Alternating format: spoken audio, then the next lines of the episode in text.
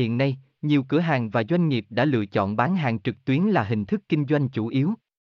Đặc biệt, là các nhu cầu mua sắm sản phẩm cơ khí qua mạng càng ngày càng tăng khiến thiết kế website cơ khí, máy móc công nghiệp trở thành vấn đề cấp thiết của doanh nghiệp kinh doanh các sản phẩm này. Xem thêm https 2 2 gạch chéo micotech vn gạch chéo thai gạch ngang ke gạch ngang website gạch ngang co gạch ngang khi